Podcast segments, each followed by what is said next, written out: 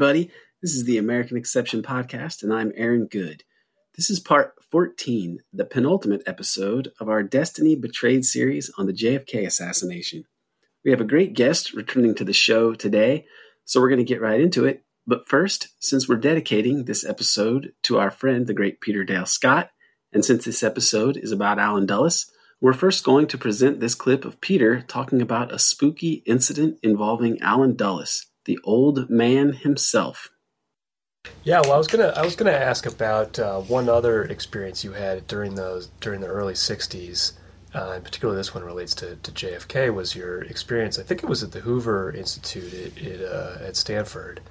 Um, hearing hearing some some old Eastern Europeans grumbling about uh, JFK's policies, and I, I, wonder if you could talk about that uh, that anecdote and and uh, what you what you drew from it. Yeah, well, when I came back from Poland, I came with uh, lots of people who told me people to look up. And uh, in some cases, I did eagerly, in some cases, just as a favor. And one of these right wing Poles said uh, the um, head of the Hoover Institution, who's a Canadian, what was his name, Glenn somebody, he's having a dinner and I've been told I can bring a guest, so I would like to bring you. So I went uh, and saw a slice of America that I don't think I've ever been a witness to since in 50 years. A group of people who were all, all of them except me, astonishingly, astonishingly reactionary. And the one topic, this was the summer, uh, I'm very certain it was either June or July of 1963, in other words, the last year of Kennedy's presidency. And there was only one topic of conversation at this table. What are we going to do about the president? What on earth? How can we stop this man? And uh, said in some cases with the kind of tone of people who felt that they could stop this man because, you know, again, I was having a glimpse of the deep state, but from a rather different perspective.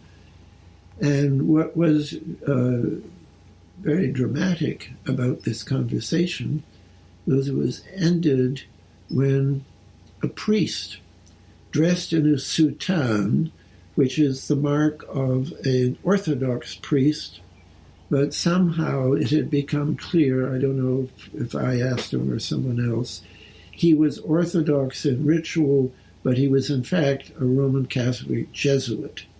And he had a kind of authoritative demeanor around him. If he said something, you, you felt he was saying it with, with authority. And what he said quietly but with authority was, You don't have to worry about this problem, the old man is taking care of it. And uh, I told this to David Talbot, and uh, David Talbot said, Wow, this is proof that Allen Dulles is behind the, uh, uh the Kennedy assassination. And um, I don't see it as proof. It, it's proof that somebody thought that it was being taken care of by high authority and it is true, as uh, David has argued with me, that in the CIA, Dulles was referred to as the old man. The problem is that in the FBI, Hoover was referred to as the old man, and there may be other agencies where that happened too. So I don't draw a direct line. I mean, I have my own reasons for, as I've written, for suspecting the CIA the fact that uh, Helms testified to the Warren Commission and perjured himself, the CIA was hiding something, doesn't mean that they instigated the assassination. Does mean, I think, that they were enough close enough to the core that they had to be part of it. But I think Hoover was too. I think all the the Secret Service, they, they all lied, lied, lied. Be that rock and count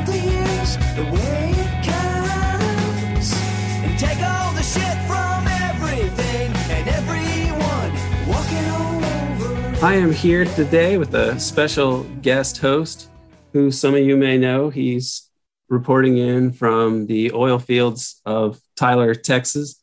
I'm mm-hmm. talking about Brace Dryhole Belden. Uh, Brace, wow. thanks for joining us today. I'm out here. I'm out here roughnecking. and we are blessed today to have one of our favorite returning guests, David Talbot, who's going to be talking with us about Allen Dulles and the Devil's Chessboard. David, thank you for being here. Thank you, Aaron. Now, this episode is being dedicated to Peter Dale Scott, who is a friend of the three of us and who our listeners should know pretty well by now. Um, he is on the mend, and uh, we just wanted to uh, let him know we're thinking about him and all of his uh, contributions to these areas. He's he's peerless here. Yeah, I, I, you know I wanted to mention that I think I think Peter, in addition to all his research and his writing, I mean, uh, Deep Politics uh, is one of my absolute favorite books. Um, you know, he he he just he is his his breadth of work is incredible. And every every time i try to look into a subject he's always somehow written something either related to it or directly about it. Um, but uh, i think one of his sort of overlooked um, contributions is the fact that he's really smart. I mean i guess that's probably not overlooked. And uh, and gives a a certain patina of respectability that uh that guys like me cannot seem to ever muster. And uh i i yeah I, I he's a he's a real treasure. And you know i it, it's it's i'm glad he's very much glad he's still with us. I mean my god the guy has lived a long and full life. Um and uh and yeah I, you know he's still writing still going which is just incredible i mean half the time i can't even do that. And uh you know i'm i'm only about two-thirds of his age. Yeah, I, I regard him uh, as uh, a mentor, even in my ripe old age.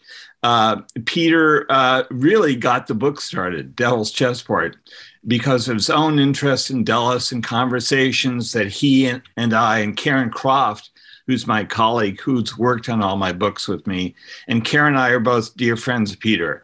And so uh, the Devil's Chessboard, which we're going to talk about today, really grew out of a conversation with Peter uh, as I said, Peter's been a great mentor and a friend over the years, and he's a great man of culture, as you were saying, Brace.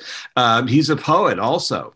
Uh, he pioneered, of course, in the field of uh, research about the deep state and deep power in America. But uh, he has a side gig too, which is uh, he's a great poet. So this is a great shout out to him. And uh, I'm glad, Aaron, that you decided to dedicate this show today to Peter. He's worthy of all our love and respect. Yes, I, I echo those words. And I know for me personally, he also play, had a huge role in my own dissertation and book. It's really a, ref, a refinement of uh, his own theories of the state and a way to try to grapple with the nature of top down dark power that prevails in a system that's supposedly democratic and open and, and free. Uh, and so he struggled and struggled for decades to uh, to look into the abyss and to speak to it and bear witness to these things that most people, for good reason, recoil from and want to deny. And somehow he has been able to do it without any permanent psychic fracture. It's really remarkable uh, what, what he's been able to do and uh, it's always a joy to be able to speak with him still. And so uh, I'm, I'm definitely thrilled to be able to uh, work with him today and to be able to dedicate this episode to him today. And I'm also very excited to be able to talk about Allen Dulles uh, because he is in some ways uh, the personification of the deep politics of the U.S. after World War II. Um, and David spent years dealing with this character uh, and writing about it. And uh, it, I think we could like, maybe a good place to start is where it all started for Allen Dulles, David, and that is his extremely uh, privileged background and, and pedigree. Um, how do you think that his family situation and upbringing uh, set him on the course that he would go on in his life? Well, that's a very good question, Aaron. Um, and let me just pre- preface it by repeating what I said earlier. Uh, my interest in Allen Dulles and um, in writing the book, The Devil's Chessboard, really came out of conversations with Peter Dale Scott. Uh, after writing my book Brothers about the Kennedys, I was very intrigued by was there somebody who represented the deep state in America? Mm-hmm. Was there one or two or more people who were really instrumental in plotting the uh, assassination of President Kennedy and the cover up? And I kept coming back to Allen Dulles. All roads left led to Allen Dulles. So he maybe even more than uh, the deep state today, than power in America today, which is more, I think, widespread and more amorphous. Uh, he, he, represented, I think, the central figure during the Cold War years. And uh, he was, you know, he served every president actually from uh, World War One up through Kennedy. Um, so you know his his reign went on and on. He himself came from a family, Aaron, to answer your question, that was uh, really of modest means. His father was a Presbyterian minister, didn't make much money, but the power was on his mother's side. They had uh, bankers and diplomats on that, uh, Secretary of State on that side of the family. And I think he and his older brother, Foster, John Foster Dulles, who later mm-hmm. became Secretary of State, of course, under President Eisenhower, and was uh, in many ways the, the, guy who paved the way to Allen Dulles's power uh, at Sullivan and Cromwell, where he was the managing partner, uh, a very powerful law firm on Wall Street. Um, those two brothers, I think, got their sense of power entitlement from their mother uh, not from their father's side of the family. So they grew up surrounded by, you know, when they would go on summer vacations to their grandfather's house, uh, there were people from all around the world, dignitaries there. And they felt, I think, that that was the world they wanted to be part of, not their father's more humble, uh, you know, uh, uh, sort of religious side. Right. That aspect of it, the Christian side, always puzzled me in a way because John Foster had the reputation of a stern minister, ministerial figure, but Allen did not. The brothers seem more different, despite their, you know, being brothers, obviously. Well, I think the piety, you're right, that John Foster was known for, the kind of uh, self righteousness and piety came from mm-hmm. maybe it's both sides of the family. Um, you know, he was the man in the Homburg, the banker's uh, hat, who was very uh, buttoned down and very stern figure. And Allen, his younger brother, was more freewheeling and I think did the dirty work for Sullivan and Cromwell long before he was doing dirty work for the CIA and for uh, the US government in Washington. I think he became a bagman, really a dirty trickster, uh, quite early in his career, working as a, a junior lawyer uh, under his brother at Sullivan and Cromwell on Wall Street. Yeah, I mean it's almost it's almost perfect how uh, so many of the people that came to form the early CIA and like the really the backbone of the organization uh so we're just basically transplanted from this world of like not even Wall Street traders but Wall Street lawyers. Um, you know, people who are uh not known to be I mean they probably exemplify definitely much of American spirit, but uh they uh not exactly always known to be paragons of virtue. Yeah, as a good point, Brace. I think what happened was that we saw more and more as the 20th century went on and America grew in international power, kind of a, um, a merger between Wall Street and mm-hmm. intelligence and security community in Washington. More and more, that was the enforcement arm, uh, the CIA, the Pentagon, uh, for Wall Street.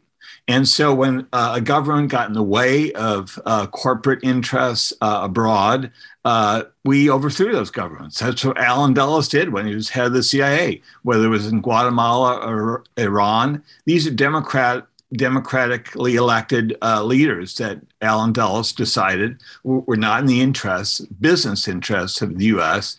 And so many of whom were his clients, by the way, back on Wall Street. So conveniently, he now had the power as head of the CIA to overthrow these governments and to, to serve his clients once again as corporate clients.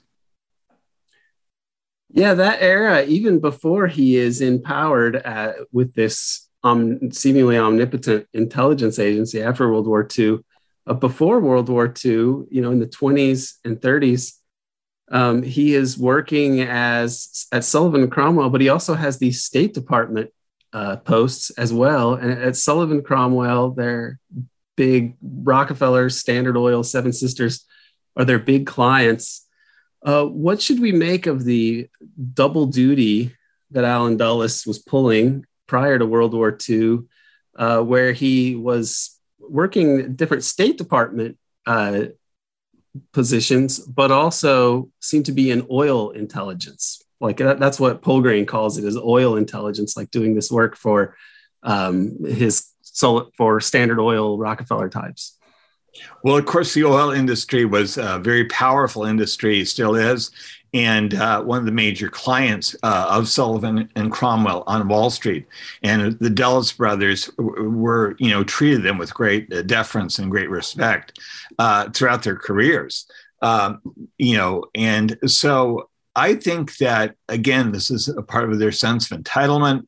They felt that they knew what was best for America, and by by saying the Dulles brothers, I mean the circle that they represent, their clients, and so on. So they were quite active in organizations like the Council on Foreign Relations and other New York-based groups, which really worked out uh, official policy, government policy, uh, months or if not years before uh, the, these policies were actually implemented in uh, Washington. But I think Dulles really um, comes into his own, both brothers, during the 1930s when they defy uh, President Roosevelt. And, uh, you know, uh, Foster, who's head of Sullivan and Cromwell, famously told his clients just ignore these reforms, uh, Wall Street reforms that uh, FDR is trying to push through as part of the New Deal. So even then, in the 1930s, they have a policy of resistance against uh, the U.S. government. Um, and during World War II, when Allen, of course, goes to Switzerland and is stationed in many ways as the most powerful intelligence figure for the US in continental Europe during World War II, he's doing business with the Nazis even then, who were his clients uh, before the war and remained his clients during the war. I think he was a double agent working with uh, with Nazis as well as uh, ostensibly the OSS, which was the predecessor to uh, the CIA. Right. His activities during that time period are really remarkable. Uh, in the 30s, well, actually, even in the 20s, Poulgrain, uh, Greg Poulgrain writes that he was working with uh, de Mohrenschildt's father in Baku Azerbaijan, which was uh, related to was it a Nobel Oil Company around there? Yeah. And that he met him back back then in the 19 all the way back in the 1920s, and then in the 30s he is uh, working to incorporate this Rockefeller Netherlands joint venture uh, that is over Papua and West you know Western New Guinea, and he was doing these things before the war started and so he's already involved in these geopolitical intrigues uh, before before World War II and before he joins the OSS. Uh, so this is this impacts what he does during World War II. And how did this duality influence what he did during, as you were mentioning, how he and his brother at Sullivan Cromwell were more or less collaborating with the enemy, working with the Nazis? What about what Allen Dulles was doing during World War II that uh, it, it, incorporated both of his roles as U.S. government uh, official and then representative of corporate America.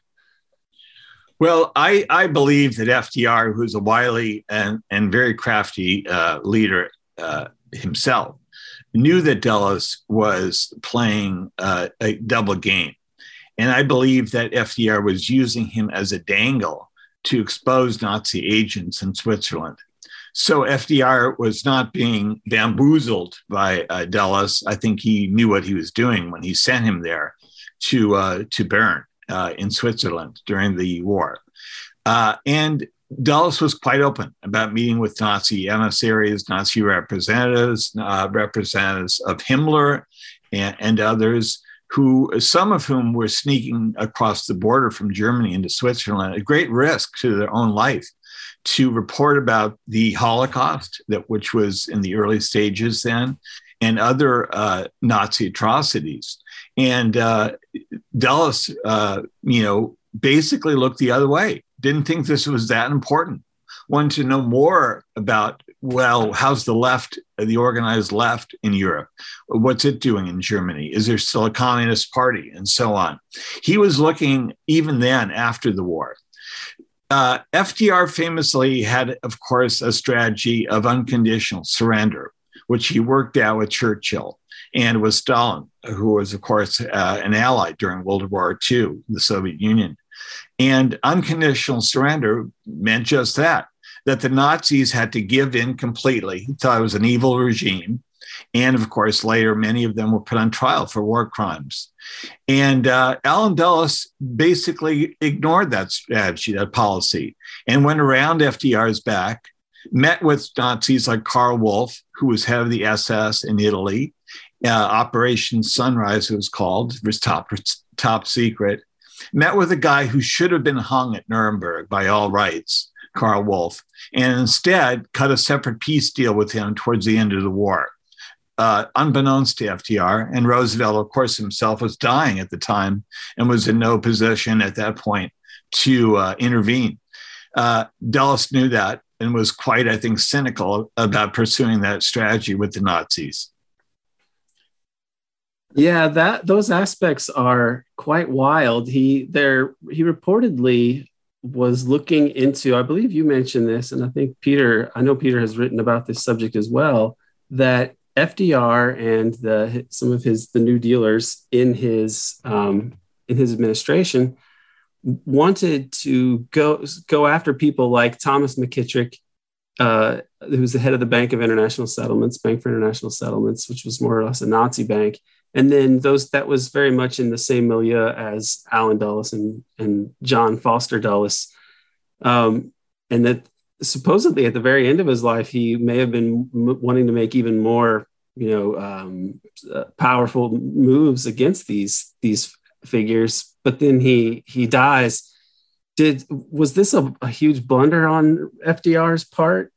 Um, I think or, he was biding his time, Aaron. I think President Roosevelt, his first uh, goal, of course, had to be to conclude the war successfully.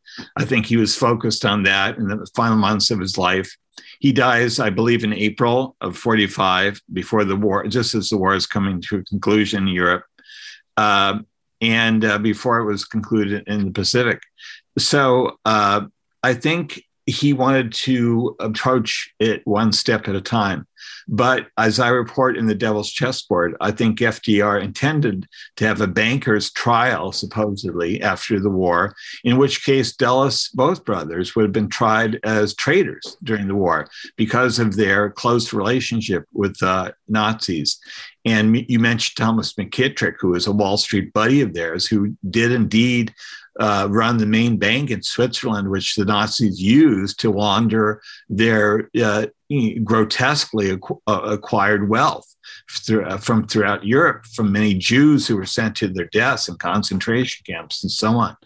So uh, it's like a, a bad Fellini movie or a very decadent Fellini movie. You read my book, those chapters, uh, what was really going on in Europe during World, War II.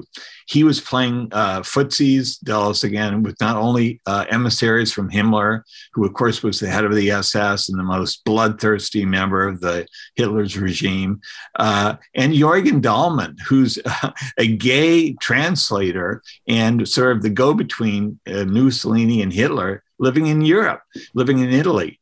Uh, the story about Eugen Dollmann and his how he gets involved in Operation Sunrise this uh, separate uh, peace deal that uh, that uh, Dulles was cutting with the Nazis. It's an amazing story.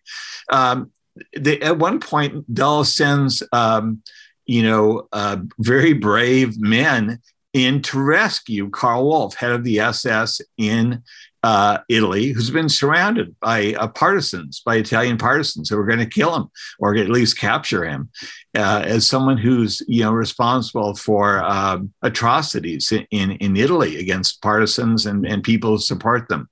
Um, and because of Dulles intervening, they saved Karl Wolff's life.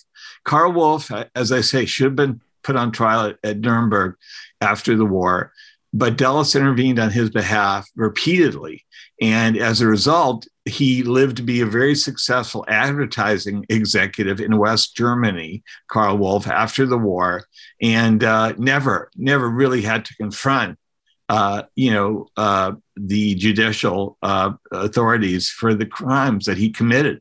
Very awful, uh, you know, terrible crimes as the head of the SS in Italy.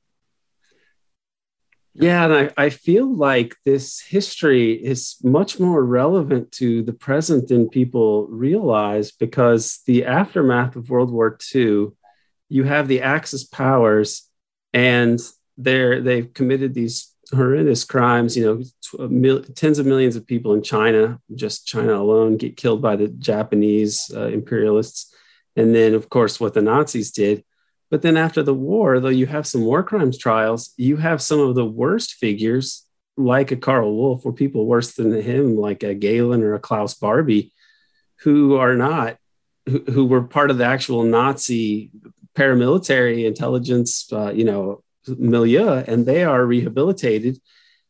And key figures of the establishment, the German establishment, the German political economic elite that were not associated with the, just the, the Nazi aspect of it, they are allowed to continue. And in Japan, it's a similar thing.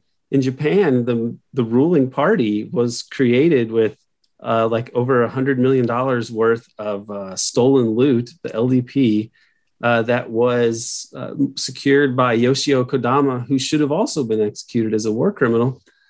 And this sets up the, the US, the, the main pillars of the US empire, which are controlling the economics of everything to the east, to the west of Russia and to the east of Russia across the Pacific, by and large.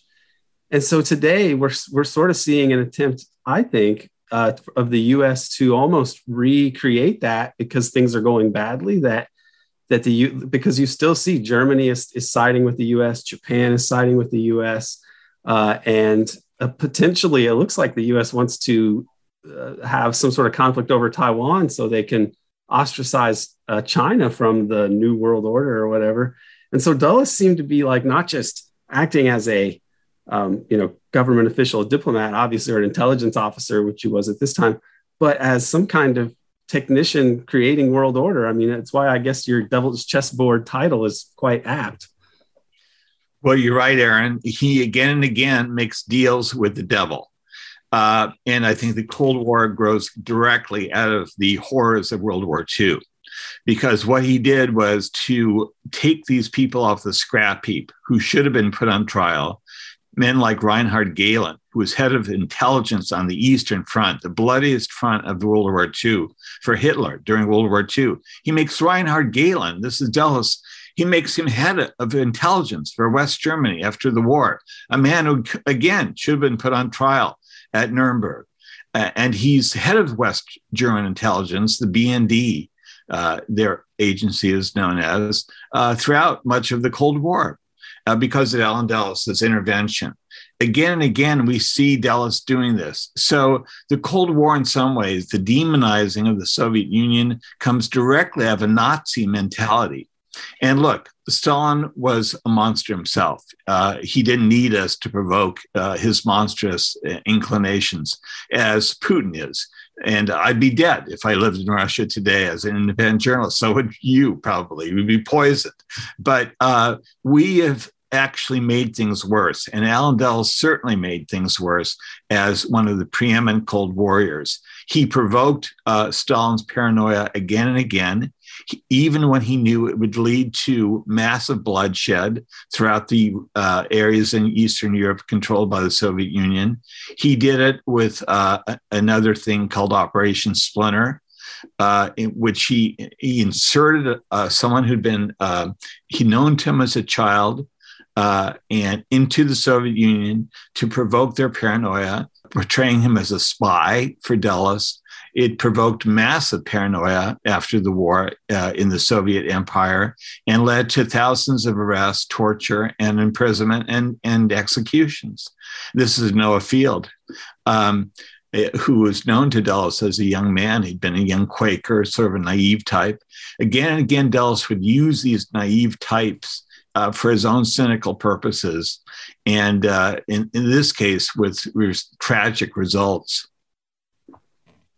Yeah, I recall that story. Uh, he seemed like a slightly naive type of. Um, he was was he a Quaker or uh, he was a Quaker, like gooder, you know, someone who had joined the Communist Party uh, during the 1930s, and uh, you know, Dulles was aware of him as a relief worker during World War II, and later he uses him as a dangle, unknown to Noel Field himself, uh, when he is inserted behind the Iron Curtain, uh, supposedly to teach, to take a teaching position there. And instead, Dulles puts out the word that he's a master spy for Dulles and leads to a wave of paranoid sort of repression on the part of Stalin. And uh, Stalin ends up, you know, uh, arresting and torturing and killing thousands of people who were just uh, good nationalist uh, types, teachers, journalists, and so on. And this is a direct result of this operation run by Dulles during the Cold War. I write about it in uh, The Devil's Chessboard. So, again, again, they have this amoral man who would take decisions sometimes in league with the president, sometimes not, sometimes unknown uh, by the president, but felt that uh, he could do this because this arrogance and sense of entitlement and this ruthlessness really was bred quite early in him, as we were talking about earlier, when he was working uh, as an agent enforcer for his brother on Wall Street. Right. And then after this, after after World War II ends, you have presumably peace, and some people had a different idea of how the US might go, a more progressive direction, like Henry Wallace's idea, or the American century of sort of, of corporate leadership, let's call it, of uh, the free enterprise system. Also, we can call it that. Um, so, that in order to run this empire and still keep your halo, your democratic halo, you're going to have to do things secretly. And this is what the CIA ends up doing um, so that the US can talk about liberal democracy and so on while still getting making sure that it gets its way around the world. How was Dulles uh, perhaps the key figure behind the creation of the CIA? Well, he was pushing for the creation of a CIA from the early earliest days, and he thought Dewey would uh, win in '48 in the presidential election. Thomas Dewey, the Republican candidate against Harry Truman. So he and his brother were all set to go into power then and create something like the CIA uh, right early on in the Cold War in 1949. But of course, Dewey loses Truman in a in an upset, and uh, so they have they're out in the cold. The, the in the cold for the next four years. But even then, he is plotting on Wall Street uh, to build a powerful intelligence agency. Truman uh, is lobbied and pressured into creating the CIA. Um, he famously says at the time he's worried about it becoming a Gestapo. Um, he later writes a very controversial op ed in the Washington Post right after Kennedy is killed, saying the CIA is out of control. And Dulles flew down to Missouri to uh, basically strong arm this quite elderly, frail by then uh, retired president and couldn't get him to change his mind about this op-ed. Said, you know, the CIA is out of control. And so, what does Allen Dulles do? He changes the record. He goes back home, and in the record of the CIA, he uh, inserts a document saying, "Oh, Harry Truman didn't know what he was saying. It was written by an aide who was uh, writing uh, on, you know, uh, something that Harry Truman didn't sign off on, and so on." So that became the official record. But I think Harry Truman, who creates the CIA in, in during his uh, term when after he's elected, under strong pressure from the Dulles types, uh, was worried about the CIA becoming a monster, which is what it did become. Yeah, it, it seems like Dulles is is throughout. I mean, th- certainly throughout your book, very concerned about protecting not only the not the reputation of the CIA, or he is concerned about protecting the reputation of the CIA, but making sure that his version of history is the one that is officially recorded. May not be the popular history, but it's always got to be the history that actually makes it into the official records because it seems like he's fairly cognizant of how those things will be viewed in the future. That's right, Brace. I think uh, media communications was essential to Allen Dulles and to the CIA to counterintelligence uh, deputies like James uh, Angleton, Jesus Angleton, uh, who was head of counterintelligence for the CIA and was a close ally of Dulles. They played the media like a mighty Wurlitzer, was the uh, expression. And, uh, you know, Allen Dulles was close social pl- and political friends with people around the New York Times, the Washington Post, CBS, and on and on. And those uh, publications and, and broadcasting networks uh, rolled over for the CIA again and again, whether it was taking out uh, a reporter for the New York Times, Sydney Gruson, who was too aggressive, uh, covering the CIA's plans to overthrow a democratic government, the government of Jacobo Arbenz. Or uh, later on, after the CIA's version of the Kennedy assassination became the main version, the official version through the Warren Commission, the Warren Report, they covered it like it was uh, a tablet sent down from God. Uh, mm-hmm. And the cover up, which it was. So uh, the, the American media, Jan Wenner, who was head of Rolling Stone, once said to me, uh, the media would have uncovered if there was a plot to kill Kennedy. The media would have uncovered years ago. Uh, I think Jan and I, he was on my board at Salon. I love Jan in personal ways. Uh, but he was wrong, dead wrong about the American media. The American media has been supine and, and follows the lead of those in power again and again. And we see this, unfortunately, today with the war in Ukraine as well. Mm-hmm.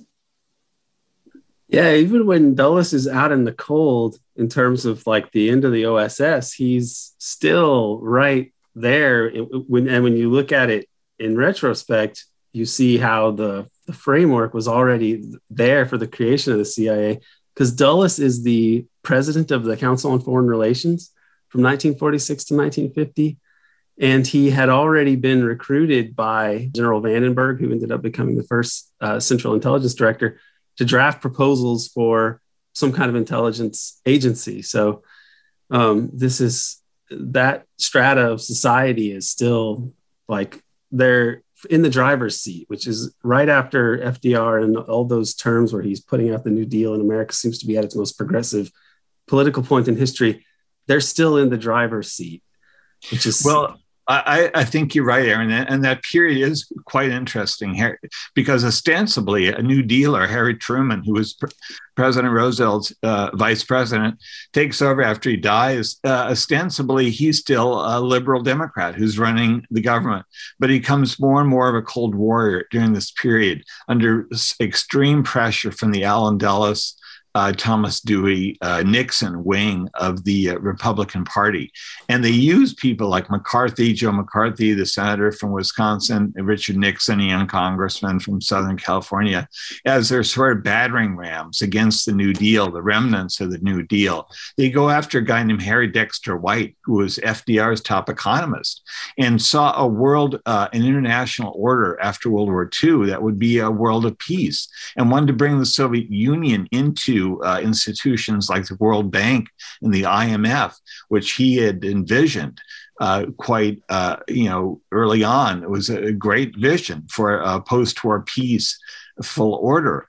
And Harry Dexter White is pilloried by the Dulles wing of the Republican Party. He's dragged before congressional committees.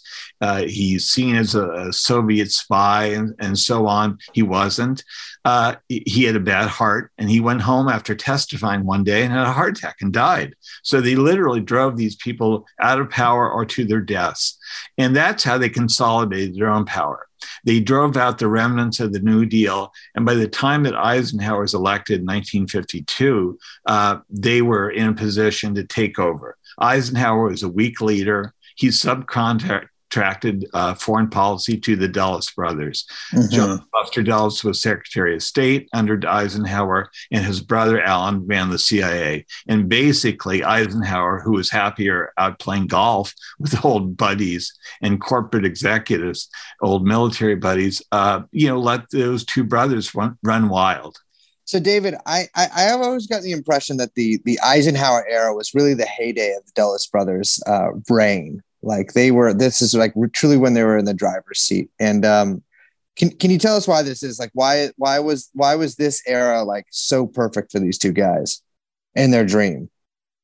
Well, uh, That's a good question. It, it, and it goes to the heart of um, uh, why they became so important, so influential in American life, the Dulles brothers. Um, General Eisenhower, first of all, they had recruited to run for president. Uh, he owed them. They represented that corporate wing of the Republican Party. He realized as a war hero, he would probably uh, glide easily to um, to the White House, which he did by defeating Adlai Stevenson in 1952. Uh, he was uh, elderly, disinterested, uh, not a very strong president himself. And so, as I said earlier, he really subcontracted foreign policy in particular to uh, the Dulles brothers.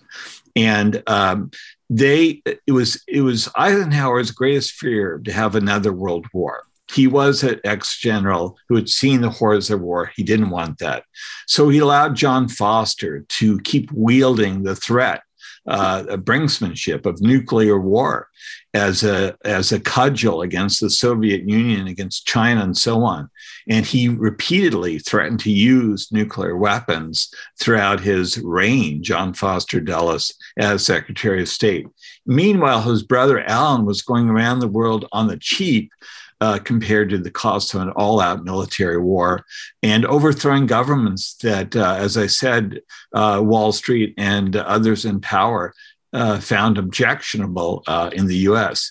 So uh, when he overthrew the government in Iran, the democratic government of Mossadegh in Iran in 1953, when he overthrew uh, the government democratically elected Vako uh, Benz the following year in 1954, this was cheered by uh, President mm-hmm. Eisenhower. He thought these were great accomplishments because basically uh, strategic goals of the U.S., meaning the corporate U.S., uh, had been achieved very cheaply uh, in terms of US treasure and blood. But of course, with great great tragedy uh, for the people of Iran and the people of Guatemala and throughout Central America. With, uh, both of those countries, one country, Iran, was turned into a police state under the Shah and the CIA because the CIA was advising the Shah. And in Guatemala, it also became the killing fields of Guatemala. People were rounded up, there were death squads. Uh, and for many years afterwards, there was uh, the legacy of Allen Dulles Harris quite a bloody one.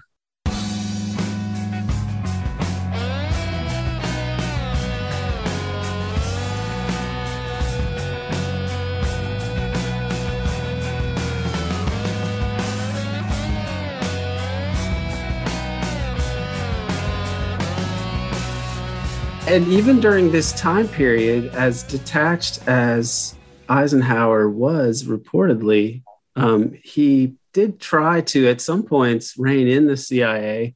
Uh, you mentioned in your book the Bruce Lovett report, and um, I, Tim Weiner, who himself seems to have some friendliness to the agency, let's say, he wrote that book, mm-hmm. Legacy of Ashes, and he said that if the um, Bruce Lovett, not those are two guys' last names, if their report ever had become public, it could have destroyed the CIA.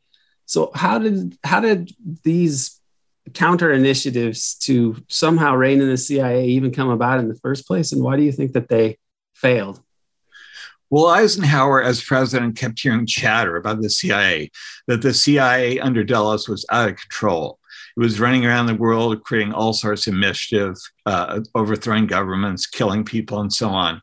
And so he felt under strong political pressure originally to bring in an old World War II buddy, James Doolittle, who'd been an Air Force general and a World War II hero, to oversee a commission that looked into the CIA. I think this was in 1954 was the first one, followed by the, the Bruce Lovett report. You're right. And David Bruce and Lovett were two Wall Street types uh, and diplomats uh, who also looked into the CIA, I believe, in 1956, two years later. And both of them came to the same conclusions, these inquiries, that the CIA was indeed out of control. Uh, and uh, Bruce and Lovett pointed out that the relationship between the two brothers was a, was a very toxic one uh, between Foster and Allen. You shouldn't have two brothers that controlled foreign policy like this uh, for the US.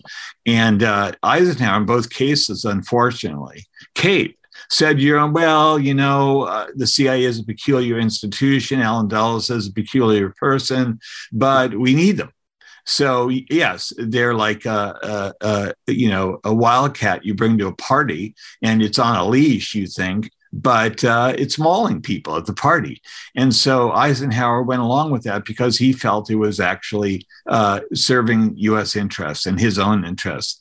Later, of course, uh, you mentioned Tim Weiner, who I do think is is uh, someone who's done what we used to call limited hangout books. Uh, mm-hmm. tells part of the truth, but not the full truth. Uh, but Tim Weiner uh, titled one of his books "Legacy of Ashes" because that's what Eisenhower famously said. Finally, at the end of his administration, that the CIA and Allen Dulles had left him a legacy of ashes because Ike wanted peace desperately, a détente with the Soviet Union. He did not want nuclear war, and he felt that the CIA had again and again prevented him from doing that. Most famously by setting him up, and we can talk more about this with the U 2 uh, shoot down. The U 2 was a spy plane uh, operated by the CIA, and they assured Ike that uh, President Eisenhower that could not be shot down. It flew at too high an altitude to be shot down by the Soviet Union, but it was shot down, of course. And Gary Powers, the pilot, was taken prisoner, and that disrupted, that sabotaged uh, all hopes that Eisenhower had for a peace summit in Geneva at the uh, end of his administration. And that's why he said very bitterly the CIA left him a legacy of ashes. Yeah, one of the parts of the book that is not intentionally supposed to be funny, I think, but I'm sure you recognize the humor is when you quote Robert Maheu talking about the Dulles brothers and Maheu, who is a very sinister guy who would kill people, of course. And even he says, uh, there's something untoward about having the brothers running state and the CIA. Mm-hmm. I just mm-hmm. I just don't feel comfortable with that. Yeah, of course. You know, uh, I interviewed Bob Maheu at his home in Las Vegas, where he's retired uh, shortly before his death. He was a sinister character. He basically was the guy the CIA recruited during uh, Eisenhower years to kill Castro, to bring in the mafia to kill Castro in Cuba. And uh, again and again, the CIA would do things like this, the Dulles brothers, because they felt they uh, could get away with it. And uh, they used Maheu, who was basically a private eye, uh, as a go-between with the mafia um, to kill Castro. He and they, of course, did not succeed, despite multiple attempts to kill Fidel Castro in Cuba. But I think Maheu was a central figure. If we're now jumping way ahead to 1968 I think he was a central figure in the assassination of Robert Kennedy as he ran for president in 1968. And that's a whole other story.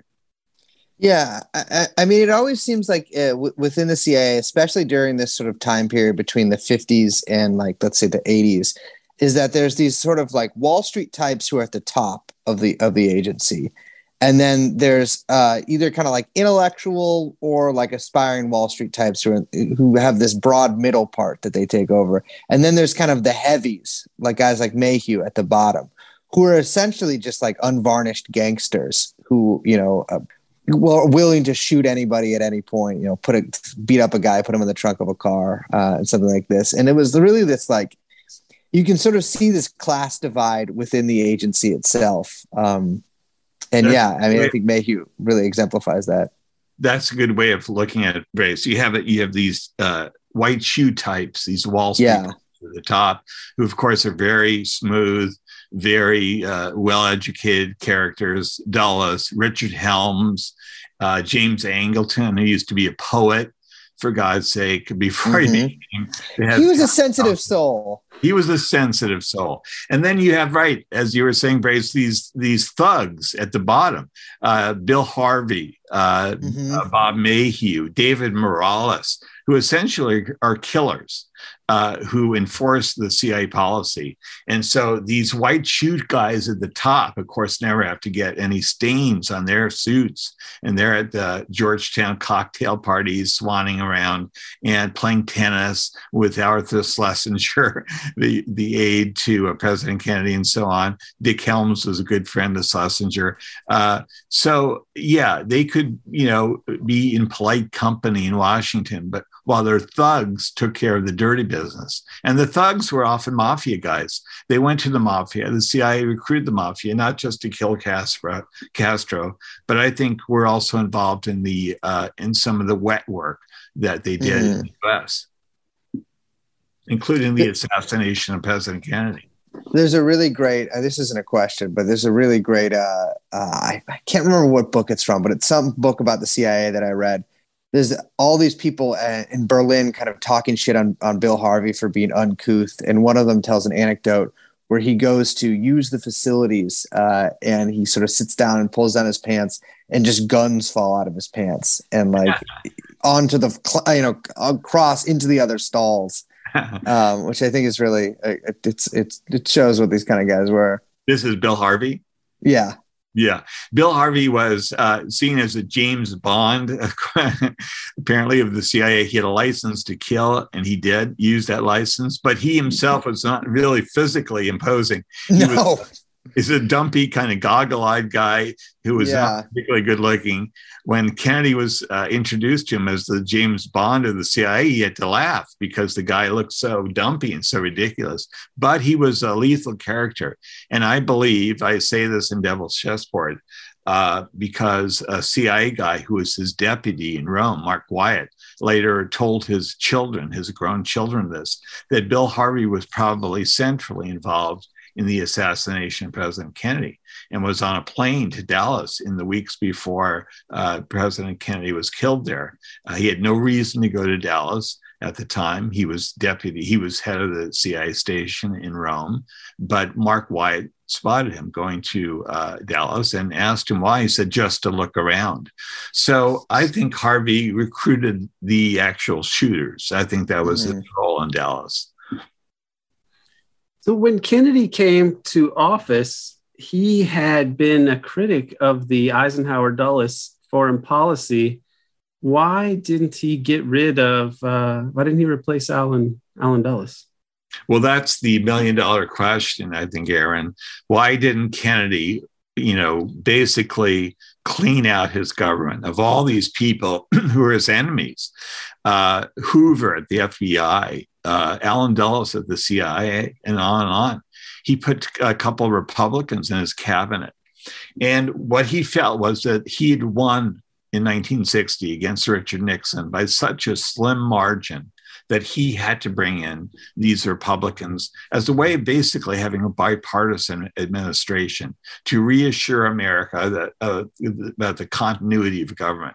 He was quite young. I think he was the youngest, wasn't he? Or maybe Teddy Roosevelt was the youngest president.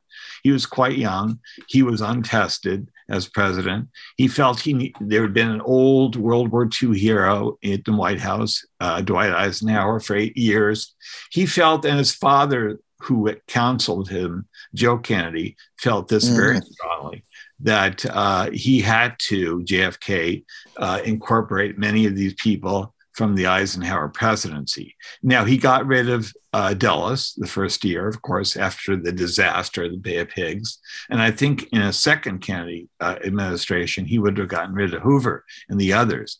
But uh, he did feel he had to go bring them in, and uh, it was a problem.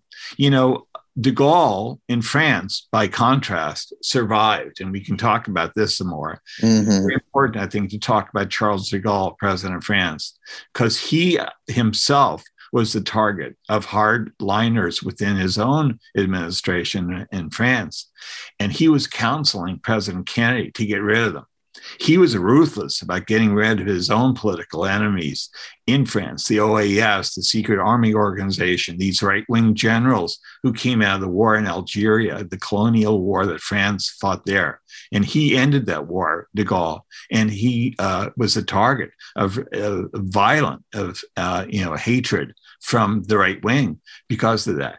And he was, of course, the day of the jackal, we remember that old movie. He was the target of several assassination attempts, one of which was very similar to Dallas. And he told President Kennedy, look, you've got to wipe out your enemies. He didn't. He didn't go far enough. Uh, Averell Harriman, and uh, who was a diplomat, who brought home the Test Ban Treaty from Moscow. Very important, uh, you know, wise man, and it goes back to the days of FDR. Council Kennedy along the same lines.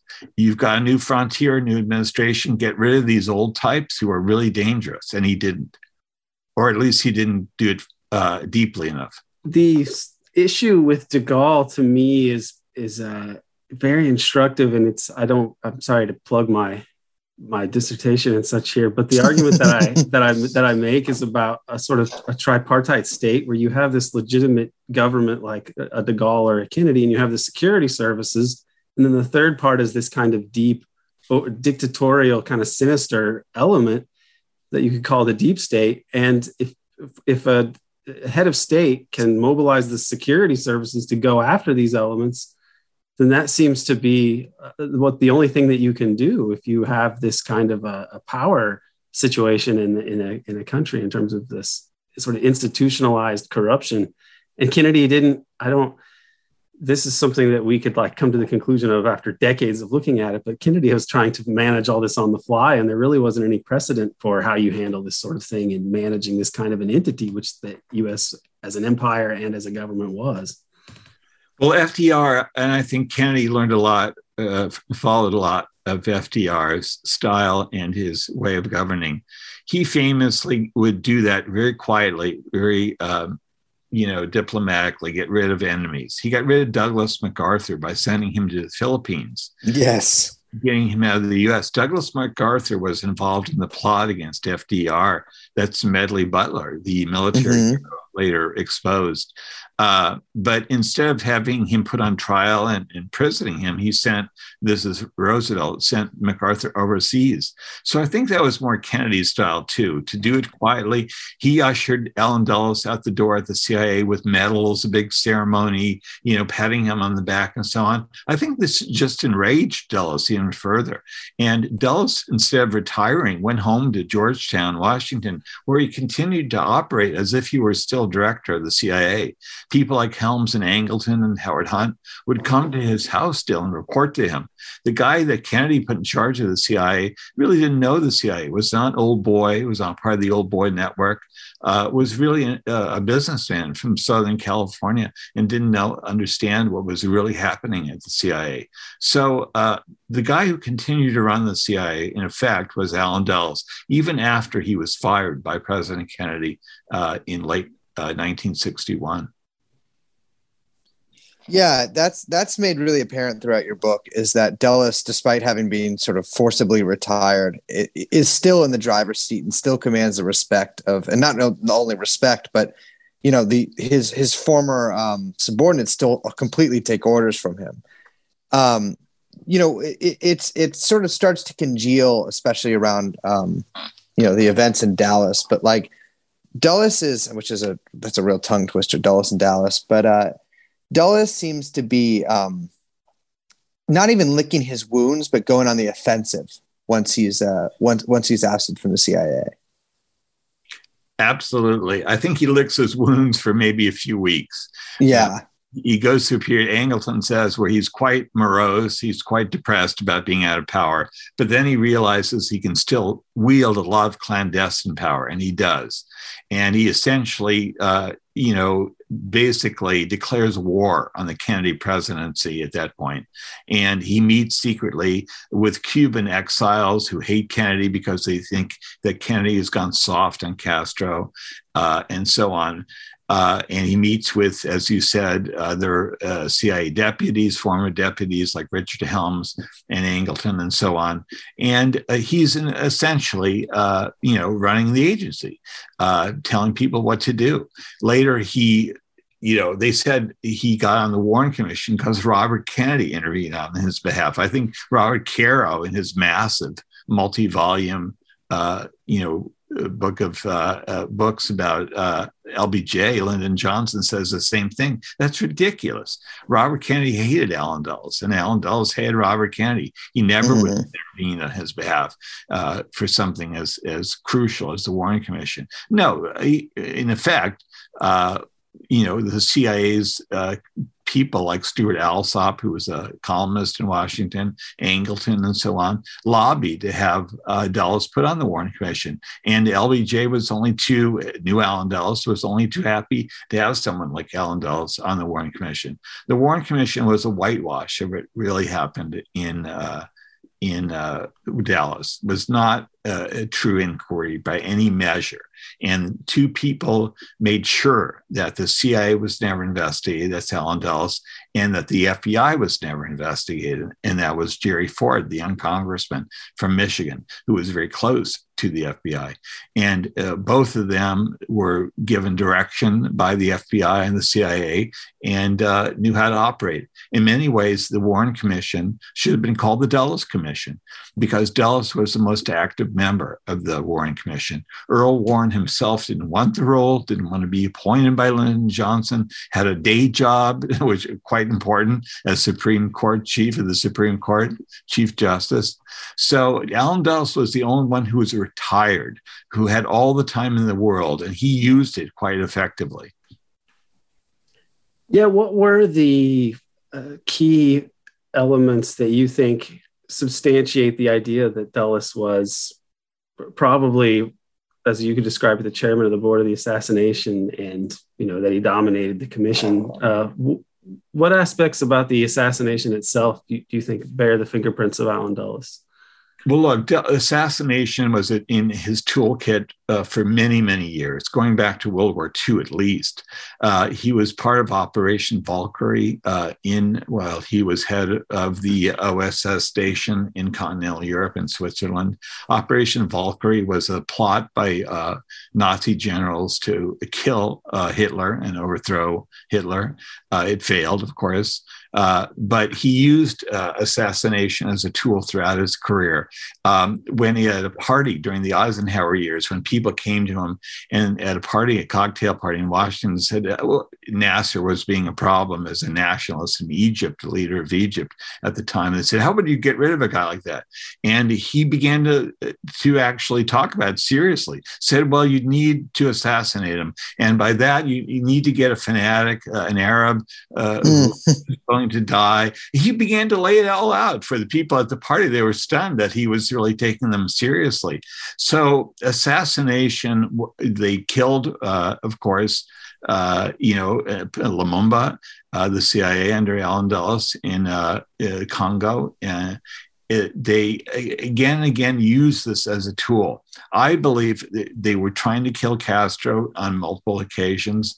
They later, when this was exposed during the 1970s by the church committee, said, "Oh, we are the gang who couldn't shoot straight. We tried to kill these people, but we were uh, ineffectual." Well, the CIA was being way too modest. They actually did kill a number of people. They killed people uh, yeah, throughout the world, and I believe they brought home their killing machine to kill both. Uh, JFK in Dallas and Robert Kennedy in Los Angeles.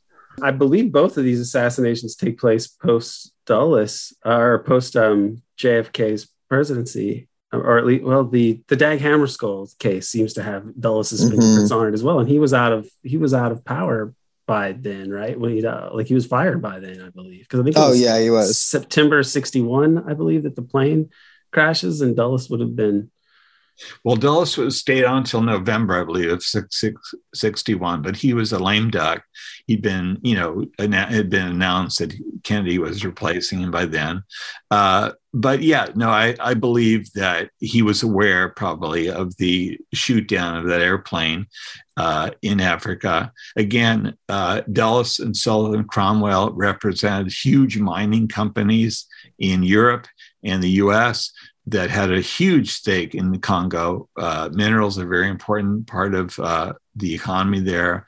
Uh, and, uh, you know, anyone who seemed to be in the way of that sort of profiteering of these mining companies, like Patrice Lumumba, who was a nationalist leader elected by the people of Congo right after this long, bloody colonial rule by Belgium, uh, was seen as someone who was in the way and had to be, uh, you know, dealt with. And the CIA had him had thugs kill, torture, and kill Patrice Lumumba, the democratically elected governor uh, leader of Congo, and I believe they were behind the shoot down of uh, of the UN uh, you know, the, the, head of the UN, Dag Hammarskjöld, who was trying to bring peace to that area of Africa. Kennedy's picture is famously uh, taken at the time when he hears about Lumumba's death. Uh, hears about it from Adlai Stevenson, his representative to the UN. The CIA knew about it for weeks and they kept it from him uh, because they knew Kennedy probably would intervene to have him released and have him freed because Kennedy was a supporter of third world nationalism. He felt that was the wave of the future. Um, so it was a, a, terrible picture that was taken by the White House photographer, where his face is sort of crumpled in agony as he hears this terrible news that Patrice Lumumba has been killed. He's on the phone. It's a it's a, the moving picture that, in some ways, represents all the tragedy that's to come. Of course, uh, in the pres- Kennedy presidency. Yeah, it's funny that Dulles was talking about Nasser that way because there's a great quote from Anthony Eden where he's where he's even more uh, straightforward than that. He was the prime minister at the time, and he, the quote I can remember pretty well because I used to teach it to my U.S. history classes. Um, was uh, liquidated. I don't want him liquidated. I want him fucking murdered. Right?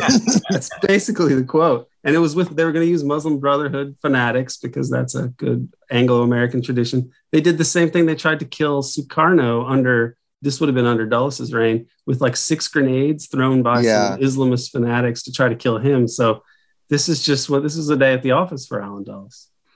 Exactly. As I said, assassination was part of their toolkit. They used it repeatedly overseas.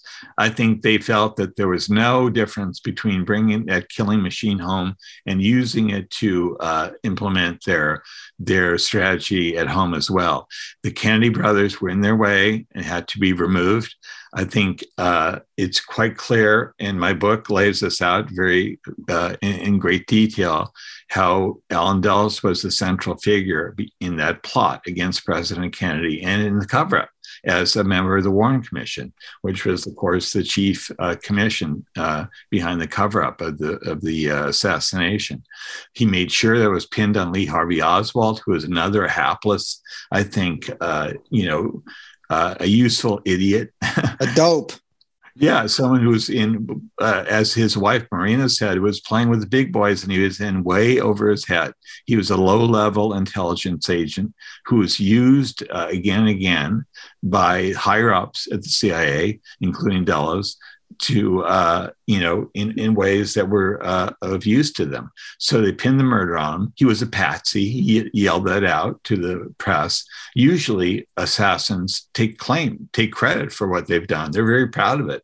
But mm-hmm. he yelled out he was being used. He was a patsy. He was the fall guy. And that's uh, poor Lee Harvey Oswald was, I think, what only 23 at the time. Imagine yourself at 23. He was uh, someone who had no education, no father. He was uh, he reeked a victim, and so Allen Dulles was very clever about using people like that, whether Noel Field, who we talked about earlier, or Lee Harvey Oswald.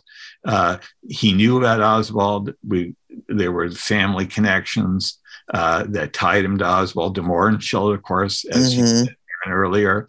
De Mohrenschildt was his was Lee Harvey Oswald's strange minder in the CIA, uh, working probably secretly for the CIA and as an oil uh, man going overseas and so on, reporting back to the CIA. Uh, De Mohrenschildt, this white Russian, very educated, very from a wealthy background, suddenly is befriending this this loser, you know, yes. Uh, in, in Dallas, and and why is that? And and so uh, de Mohrenschildt himself later wrote a memoir that was not published uh, called I Am a Patsy, uh, quoting Lee Oswald himself. And basically saying I, I was guilty for helping, uh, you know, portray Lee Harvey Oswald as Kennedy's killer. And he wasn't. He actually was an admirer of President Kennedy. Uh, so de himself is eliminated in the 70s. He's one of a series of people who were conveniently eliminated. They said it was a suicide. Uh, who knows uh, what the real story is? There were a number of people who were set to testify before congressional committees there about the assassination who were, I think, conveniently eliminated. Johnny Roselli, the gangster who was part mm-hmm. of Bob Maheu's plots, uh, CIA plots, was again killed very violently and, and and thrown into the bay in Biscayne Bay. Uh, you know, uh, we we could go on and on. Uh, that was a very dangerous period for people who knew something about the Kennedy assassination, uh, the 1970s, because Congress was shedding a light finally on the Kennedy assassination in a, in a truthful way. Um, and those people who were killed, Sam Giancana, the gangster in Chicago, Johnny Roselli in Florida, uh, you know, DeMohrenschildt in Florida, you know, they had a lot of things to say about the Kennedy assassination. Yeah, as I understand it, DeMohrenschildt was uh, kind of Oswald's minder in Dallas after yeah. J. Walton Moore, the local CIA person in Dallas, told him, "Hey, you should go befriend this guy Oswald." So he does, which is obviously extremely suspicious. And then later, DeMohrenschildt leaves the country, goes to Haiti for two, gets two hundred grand for oil, something, something, not really specified. But one thing that I came across recently, and either I hadn't seen it before, or I'd forgotten it was that when he passes off, when DeMohrenschildt passes off Oswald to the Paynes, you know, Ruth and Michael Payne, mm-hmm. it's at there's a it's at a party, and at the party is held by two Standard Oil executives, also like two oil people. So there's the, the Dulles, you know, and Ruth Payne's sister obviously works for the CIA. So there's so many fingerprints around Oswald where everybody that he knows is CIA connected or otherwise, and I mean, well, it's, it's amazing the Texas Book Depository was owned by an oil man, right, very right wing, uh, CIA connected guy, D.H. Byrd. I mean, it goes on and on. I mean, Dallas was the the the place where Kennedy uh, could be killed and killed, I think, very effectively, and the cover up to occur because the police department was very corrupt. It, the mayor uh, was uh, uh, the brother of the guy Kennedy fired, who was the number two guy at CIA, uh, Cabell. And so, you know, I mean, Dallas just reeked of of sort of killing zone for, yeah. for for president. And so as soon as he got to Dallas, his brother didn't want him to go there. Bobby Kennedy, who was attorney general, begged him not to go there. They were getting so many warnings about Dallas. Uh, and of course, the day he shows up, the oil men, the oil guys pay for a front page ad in, in the Dallas Morning News saying, Welcome to President to Dallas, President Kennedy, and black bordered like a funeral announcement, saying you're basically a communist appeaser. You sold the Kennedy, the country out. Uh, there's a uh, a poster posted all over the city uh, with his his face, JFK's face, like a mugshot, saying "wanted for treason." So mm-hmm. Dallas was enemy territory. They had it wired.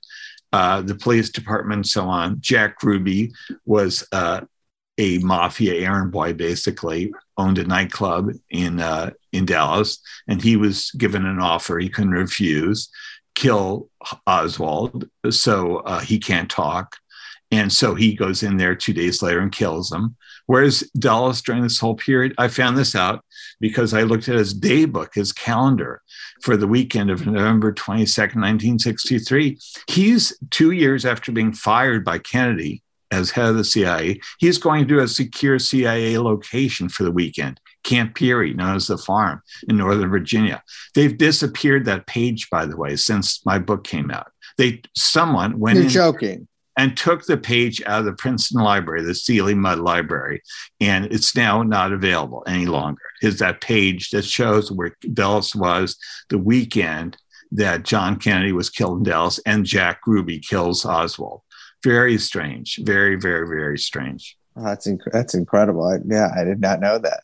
Um, I think Lisa Pease posted that. Uh, she may still have a picture of it too. A number of us, a number of researchers have copies of that page. So it's ridiculous for them to try and make it disappear. But that's how they operate. That's how they operate mm-hmm. during Allen Dulles' reign, and they still operate that way. These are sleazy people who are against democracy. And, you know, the people like uh, us basically are the few truth tellers that are out there. But the corporate media, the mainstream media, they're all part of this cover up. To me, all the scales fell off my eyes as a as a liberal journalist, basically a mainstream journalist in many ways, when I saw what they'd done about the Kennedy assassination, and uh, you know that led to other questions I had and and many people in the media know this, but they won't go there because the yeah. assassination is the third rail. and they won't go there because of their careers. I asked Ben Bradlee who was the hero of Watergate, the head of the you know the uh, Washington Post, top mm-hmm. editor, and he had been JFK's best friend in the Washington media, and he wrote a memoir about JFK. And I said to Ben, he's he was retired by then, but he still had an office at the Washington Post. I was researching brothers. I said, Ben, why didn't you do more?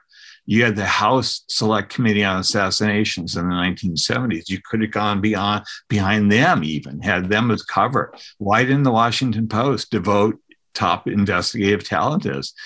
And he was honest with me. He said it would have meant my career. He, you know, so basically the people in the media, American media, the top people in the media. Don Hewitt said the same thing to me at 60 Minutes. He was the creator of 60 Minutes, the most uh, prominent investigative show on TV. So those two could have broken the story. Don Hewitt, Ben Bradlee in the 1970s. And they had a congressional committee that was looking into the assassination at the time. And they instead caved. They are wimps uh, Ben Bradlee and Don Hewitt, these men who like to pose as strong, you know, swaggering types, they're mm-hmm. women. So the American media is full of cowards. And mostly they uh, operate out of uh, fear for their career. And particularly nowadays, when the American media is being downsized, everyone's afraid of, uh, that they'll lose oh, their yeah. job. So it, it, it really is up to you know people like us, independent uh, filmmakers and scholars and, and researchers and authors to try and get the truth out about America, whether it's the Kennedy assassination or the invasion of Ukraine, which is partly, uh, you know, you have to point fingers at NATO as well as at Putin. Absolutely. Uh, disaster that's going on in Ukraine right now. So uh, we don't get this story. Look at the Washington, look at the New York Times today. The front page is full of uh, war hysteria that's prompting, pushing us closer and closer to an all-out war in Ukraine, a nuclear war. Um, and we don't have leaders like Kennedy and Khrushchev anymore, who got us out of this terrible nuclear knot over Cuba in 1962. Instead, we have people like Biden and Putin, these uh, uh, I think, you know, men who are not of the same measure, let's put it, as Khrushchev and Kennedy were. David Talbot, thanks so much for taking the time to talk to us today. Thank you, Aaron.